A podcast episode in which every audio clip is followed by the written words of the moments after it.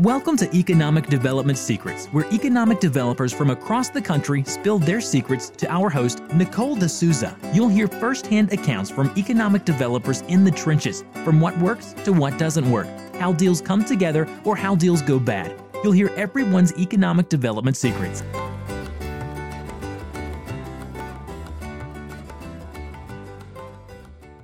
Welcome to Economic Development Secrets. This month's special guest is Nathan Tafoya, Executive Director of the Lamesa, Texas Economic Development Corporation. Nathan shares tips for economic developers in rural communities and draws upon his experience to share differences in economic development in New Mexico and Texas. Nathan attended the University of Arizona at Tucson and just recently celebrated his tenth year of working in the economic development field. Prior to working in Lamesa, Nathan worked at the Rio Rancho Economic Development Corporation and the New Mexico Economic Development Department. It's time to listen to Nathan's economic development secrets.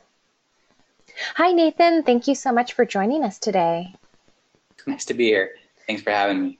So I hear that you presented at Western New Mexico University for their I E D C basic course.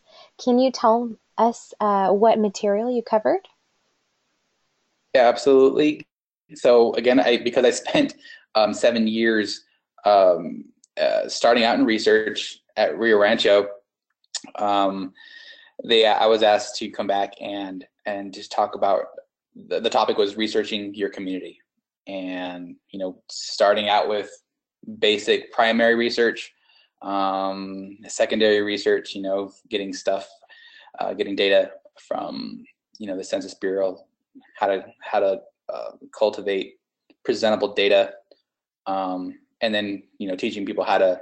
You know what your research is for, how to how to present that to site selectors, how to sl- present that to your community, how to present that in a proposal to a company, depending on you know what kind of what size company they are, if they're have their own team or if they're uh you know if they're uh, using a site selector, and just and giving them all the tools they, and saying you know where you get uh, uh, demographic data, where you get uh, sati- uh, labor statistic data. Yeah, I've been doing this for ten years, and twenty seventeen is actually my my my my tenth year, and when I started, the I, the iPhone was barely was barely coming out, the first one, or like the year after that, and I mean just how much has changed from how even the Census Bureau has has disseminated information. Um, it's been it's been amazing. It's phenomenal the way they're you, they even the, the the government provides interactive maps now. I mean, there's a way to, to cross-reference data, and you can really get some fantastic information on your community that um, used to be in these huge volumes or these really clunky um, H T M L websites, and that were just so dense with words and, and numbers and sheets and, and, you know, Excel sheets, you know, that it was just really hard to cull through. And there's some really interesting and, and really free third-party um, applications that I think economic developers can use to uh, to enhance their own websites. To uh, you know, it, it there's there's programs that will grab you know the data for your community, put them automatically into an interactive graph that you can embed in your website.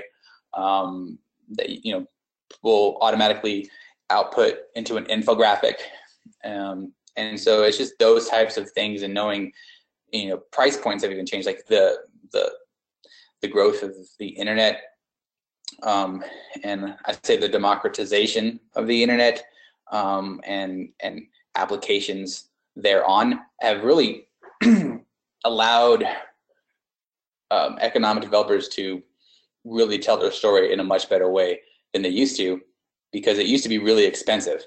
There used to be a lot of companies that thrived on being the sole source of data, and now there's there are you know algorithms and robots that do a lot of that data that you know they that traditional companies had you know hundreds and thousands of employees trying to find this data, and that was built into the cost of providing you that data. Now a robot, as the internet you know has, has grown and as information is interconnected, and you have big data and you have programs to read big data and put it and funnel it into a really a succinct um, format, I mean, that cost has been almost like, like wiped out. And I remember one of the one of the organizations just for uh, demographic data in two thousand, man, uh, maybe ten-ish, we had approached them, um, Albuquerque, the Albuquerque research team, myself, and uh, a regional group in the Albuquerque area had approached this group, and to get this application on our websites um, was like almost forty thousand dollars. And economic development traditionally um, uh, doesn't ha they usually don't have a lot of money. Any sort of E D O is usually doing a lot of uh, fundraising and trying to let people know how important they are to, you know, get financing, and, and fundraising is always really important. And it's, that kind of uh, sticker uh, cost, it was a sticker shock, I guess. It was it was so expensive and and a, a deterrent. And that same company now offers that same data uh, at at about thirty-five hundred dollars, so three thousand five hundred bucks compared to forty thousand dollars in in a matter of about six years. And that kind of of paradigm shift, I think, in resources and the internet and data and research um, really uh, lends it, makes, I should make economic developers be re constantly reevaluating how they gather data, because it's cheaper. Um, you can do it in-house now if you do hire a research person, which I, you know, if you can, that's, that's amazing and you should. Um, pointing them to the right resources, making sure that they're, they're up to date on all that is kind of around them um, to be able to provide data on your, your community. And so it, it the, the democratization of the internet has really uh, lowered prices for economic development. And whether you're in, you know, what I would say, um, because I've done economic development in both, between Texas and New Mexico, those differences, um, you, while we have a better funding mechanism in Texas for fund economic development, Um, it's also within reach for smaller communities or communities that don't have the same, same type of uh, funding structures that Texas does for its economic development programs and organizations. So, I mean, it, it, it's a, everyone can participate and be competitive if um, they know how to research and how to, because basically economic development is about sales. And if, if you don't, if you're not telling people, if you don't know how to sell because you don't have any data, um, you're gonna, you're going to be hurting. So uh, that that was uh, why I, I was asked to talk in Silver City to talk about research, because I I'm not a data person, um, but I kind of became one, and I came to love it because I kind of was just thrown into it. So, and I, I really do think it's important, and I, I use those tools on our website. That's what I talked about. That's really neat, and it sounds really interesting. I wish I could have heard that uh, that class. So what kind of day-to-day research do you do in La Mesa? For a smaller community, so La Mesa has a population of about ninety-three hundred folks. The research, your, your changes in numbers are, aren't going to be as drastic year to year as they would be in, you know, say Dallas or San Antonio or Albuquerque, where you have a larger influx of people, in migrations and out migrations, so your demographics aren't changing as quickly on a day-to-day basis. I wouldn't say I need to or do do a lot of uh, a day-to-day research here. What I, I do do is a lot of kind of one-on-one talking to to people to make sure I have a good finger on the on the pulse of the economy, because you actually can have your finger very much on the pulse of your community. In a, in a smaller community, uh, you can't. In a bigger city, you kind of have to rely on data to tell you what is happening in your community. If you're, you know, you're Albuquerque, you're, you know, five, six hundred thousand people, you can't talk to everyone. Even if it was all the business leaders, you can't talk to everyone. And you should have a business, you know, an R and D program where you have uh, some understanding and you're you're reaching out to them. But that, I mean, that doesn't talk, tell you about schools. That doesn't tell you what's happening with hospitals, with healthcare, with, you know, your, some of your major major industry sectors. That doesn't tell you about um, so many different things. That doesn't tell you about your labor force, what's happening, what jobs are needed, what, you know, what wages are. It doesn't, and so you really have to keep a, a really good eye on on um, on that. And workforce is the paramount topic, you know, post um, recession, and and um, So, you know, knowing what your high schools, you know, your, your workforce pipeline and your community colleges and your colleges are doing and, and, and offering as, as far as education goes, um, and being able to tie that to employers, to target sectors, to target industries that you're going after, um, are, are really important. And those, those are constantly changing. You know, they drop programs, they add programs, you know, they're getting their information um, from, from somewhere, and they're like, oh, we need to create this program. We don't have enough people signing up for this, so we're not doing this. But, you know, maybe they're dropping nursing programs, but the hospital's like saying, you know, we, we're dying here. Um, we need more of these, and, and we, we, we need more phlebotomists. We need, you know, more technicians in this area. Um, and just making sure those people are connected um, are much more in a bigger city. In a smaller, and I say that to go back to Lamesa, I guess, in a smaller community, it's not stagnant, but it's a, it's a, it's more of a, uh, there's, there's less, less uh, distance between the troughs and the, and those, those peaks. And so you're, you're riding more of a straight line. And so I, when I came in, came on, I just kind of employed and uh, a lot of the things that I knew from, from a larger city, made sure I incorporated a lot of that into our website. And um, went, from a community standpoint, I was working with the chamber. They had, you know, there was a lot of um, website issues that I saw. Um, and so I, I build websites myself. I've, I've been doing it. And that's one of the things I learned when, when I was in Rio Rancho is I, I started working on our own websites. And, and um, so knowing hosting, you know, databases and, you know, a C M S, you know, is it mobile friendly? All those things I'm always kind of been interested in and I have employed. So making sure those basic things were done in Lamesa were more important to me probably than necessarily day-to-day research on, on uh, you know, demographics or something, because, you know, it's going to change twenty, fifty, one hundred people. I think I have a five-year population projection of an increase of about one hundred twenty-three people. So that kind of gives you an idea. It's there's not this these huge fluctuations, um, but it, it it's really resides on talking to to the farmers, to the few major businesses. Uh, not I shouldn't say few, but talking to the uh, the businesses, the the larger employers in your community, and figuring out what's going on and making sure all those people are tied together. It doesn't become as data driven as it becomes as much as it becomes uh, community integrating in a smaller community. That, that's what I've noticed. Do you have any tips for doing economic development in rural communities? I would like to say this. I think nationally, you know, I've seen on C N N, Money, I think Forbes, everyone's kind of talking about the, the country could be divided into like major regions, mega regions, you know, and so um, we know from research and data that uh, there's a large influx into um, larger populations, urban areas.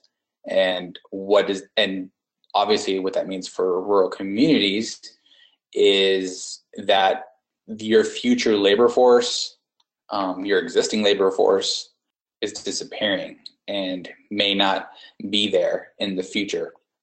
And so in my mind, I think it's all, we're also at a, at a really interesting crux in history in that there's still, you can hack some of that urban trend with technology. And I say that to say this, that you, there are, there are programs and there are, there are businesses who don't necessarily need you to be in that community or in that office. You can telecommute. And so if a community was, had, had great, uh, you know, telecom infrastructure, you know, they could participate from a, a job standpoint in those communities. So you still have a job working for a, a good company, and you and you're still able to have somebody who has expendable income, um, which would help, you know, in your your retail and service sector within your community. And you're you could still capture those people who don't necessarily want to move away. And I and you know we're we're working on a, a really interesting hack with one of my mentors out of out of Albuquerque actually, and the Community Economics Uh, Lab. It's a C E lab, Community Economic Labs, uh, Economics Lab, and um, and uh, on on tapping on on tapping into that. And there are there are companies and there are pipelines uh, uh, of existing companies who are who who are looking specifically for people to do that, and if and there are companies who already kind of created that um, that connection, and you know, Lamesa is looking to be one of the first communities in in Texas to actually be able to provide the training and the jobs, um, both W nine and uh, W two jobs, part time and full time uh, jobs, working at at companies that include names like I B M and U-Haul, and um, but those jobs being here, and they're still exporting a service, they're still exporting a uh, pro virtual product, I guess, and um, that's one way. You can't stop the the tides of change, but you can flow with it, and you can. Uh, there are ways to to ride that wave in your own way. And I think communities, small rural communities especially, should really focus on um, making themselves attract, attractive, and giving people a reason to stay and a, a reason to visit, you know, working on your, uh, a lot of community development stuff. I've really had to shift gears and work on a lot of community projects. Like when I came here, housing is a huge issue. That's not, a, it's not necessarily a big uh, crisis in, in an urban area, like in Albuquerque. I mean, people, you have the private sector taking care of that. They're, they're building apartments, they're building duplexes, they're building houses, custom houses. In, in a rural area, you lose some of that, and and so you know we we were just awarded um, by the T D H C A um, tax credits for an eighty unit apartment complex, which is like so badly needed here. Um, you know, it's eleven point five million dollar project, and you know that's something I'm I'm like super proud of and super excited for this community to have. And um, and it's those types of things, working with your your hospitals and and getting those those small wins, those small projects, enabling housing so there's not deterioration and dilapidation, and, and your your community living in, in in horribly built or outdated homes. Those are humanitarian issues and and thing and humanitarian issues that I think rural economic developers should address um, if they want to keep future Um, millennials and Generation Z's in their community. Having done economic development in New Mexico and Texas, can you share with us how the different states approach economic development? Money, the financial support. Texas is just amazing in in that and how they, they fund economic development from a constitutional standpoint, and allow cities to um, set aside some of their Uh, sales tax revenue to support an economic development organization. I mean, it says a lot about a community that's willing to vote that in. Um, from a business standpoint, you know, they're saying, hey, we're willing to give up our, our taxes to be able to bring a company, your company, here. And it's it's honestly um, the support. I know other other communities and, and states, Texas is just kind of a Texas is a uh, an envy, I think, of a, of a lot of states. There are other a few other states doing really well and have have some really um, uh, interesting ways of doing economic development. But in I would say for the majority of the U S, man, Texas is is the uh, is the goal. It's the shining star. It's the it's the one you want to be, and and Texas is doing it right. So I I would say funding, um, and. Uh, You know, I, I don't. I've talked to a few folks here, and you know, a few folks who have. Some of my colleagues who are are new to economic development, and maybe we're like the same age, and same age range. And I'm, I try to explain to them, like, you don't understand. Like in other communities, like you literally spend five, six months out of a twelve month, you know, year fundraising and trying to get people to. You're just always selling and trying to say, hey, please, this is why we're important. This is what we're doing. Please, would you donate? To uh, or you know give some money, and it, it that that is a horrible way to do economic development. It's it's it's a sad way, I, I think, and unfortunately, it's something a lot of people have to contend with, and a lot of communities and a lot of economic developers um, have to face every day. It's something they have to wake up to and and fight for funding for themselves, for their staff, for their programs, um, and Texas just does a phenomenal job of taking that pressure out so you can just focus and be successful. And I think that's one reason why it's so successful is their economic developers aren't fundraising. They're, they're doing economic development. Well, can you tell us about one project that you are most proud of? Um, other than the one uh, that has yet to break ground, but the eleven point five million dollars uh, um, housing project we were just awarded last month, um, I'd say just because I was so new to it, I think maybe about my second or third year at Rio Rancho, um, we had gotten a lead from the state uh, for a, a customer service center, um, you know, a call center, and uh, you know, inbound calls. Um, you know, they they needed a lot of space, and uh, you know, it was. I'm trying to think. I think it was like Project Sigma, right? It comes under these code names, and you know, I wrote our response from Rio Rancho, and you know, it turns out they came back for uh, they came back with wanting more information. Then they came back again, and then all of a sudden we were getting a site visit, and you know, and it turned out to be Hewlett Packard, and you know, I didn't realize when I was writing this uh, this proposal that it was a Fortune, you know, I think at the time Fortune eleven company. And, you know, they were going to be hiring, you know, thirteen hundred to eighteen hundred people, uh, employees. Um, they were going to be putting one of two in, uh, mega computers kind of in the world for their enterprise clients, and, and building this Class A facility. Um, you know, when this was built in Rio Rancho, it was, you know, it's a two-story, two hundred eighteen thousand square feet. Um, you know, they had their own dry cleaning services. They had their own gym, their own cafeteria inside this building. I mean, it was it was almost Google-ish, and you know, something in New Mexico. And you know, it just, I remember people I knew um, getting jobs there, um, both you know, much older than me. Um, some people uh, coming out of college, and it was just amazing, and it really made me understand the power of of job creation.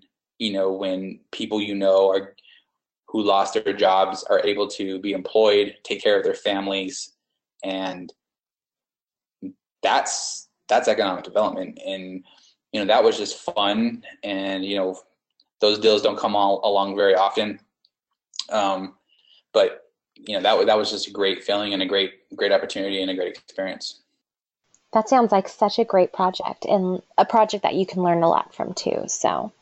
Very, very well, nice. Just, what, what helped me learn a lot about it is my my boss, Noreen Scott, um, who's a, an economic uh, uh, certified economic developer, um, and sits on the sat on the I I D C board.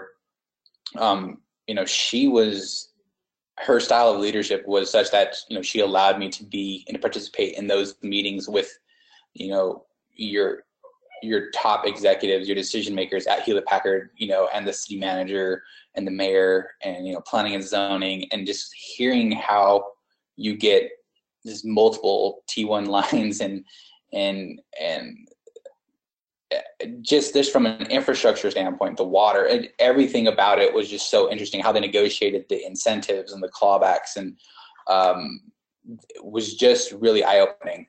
And you know, my entire tenure, I think, at Rio Rancho was like that, and I, I sincerely appreciate that style of leadership. Um, and she didn't, she wasn't threatened by anybody coming up behind her and taking her job. She was like full exposure, and that's what made it so enriching. That's great. Well, I have a couple of wrap-up questions for you, Nathan. Um, the first is, what motivates you? What gets you up in the morning? My family, um, my kids. I got a, I got a little boy, uh, a little girl, uh, all under four. I got one, one on the way. Um, you know, my wife. I want to take care of my family. You know, obviously, but uh, you know, from a professional standpoint, um, what I love about my job is how rewarding it is. I love being uh, a kind of public servant that doesn't have to necessarily be inside of City Hall and be so and be like surrounded by some of the red tape and the bureaucracy that comes with government, and being a quasi government, um, still a public entity, um, uh, and being kind of a liaison between um, the government and private the private sector is so much fun. It's I love I love that my job is to create jobs. I love that my job is to raise the quality of life for for my community, any community I'm working in. And like, what job can you say you just, your job that you're having that kind of effect on people and, and your community? It's it's personal and rewarding, and um, my job helps me, makes me get up in the morning. And you know, I I, uh, I know I mentioned this before, but I actually went back to get my my M B A because, you know, my my previous mentor allowed me to see the the other side, I guess, to see behind the curtain, see the other side of business. And I was so intrigued by business that I just went back and I got my my business degree. And um, I, I've just become fascinated with with uh, economic development and and helping businesses hire people and help people and helping the community get better. So, yeah. Absolutely. Well, what is your favorite hobby? I'm a pretty boring person, but um, I think I'm. I like I like to read. I like to. I like to to watch movies. I don't like sports. I know. I don't know if I'm throwing in my man card with that, but um, I'm not a big sports guy. I like to. I like to. I love technology. I love following technology blogs, and I love applying it. I'm a. I feel like I'm a. I like to create things. I'm a creator at heart, and um, if I see technology and I see an opportunity, I like to just create stuff. So that's that's what I like to do. Very cool. Well, thank you so much, Nathan, for joining us today. You did a great job and shared so much wonderful information. So we really appreciate it. Absolutely. Thank you uh, for having me. It's totally unexpected. I really appreciate it. Economic Development Secrets is brought to you by Impact Dashboard, the only impact software built for economic developers. For more information on this podcast or to listen to past episodes, check out w w w dot impact data source dot com.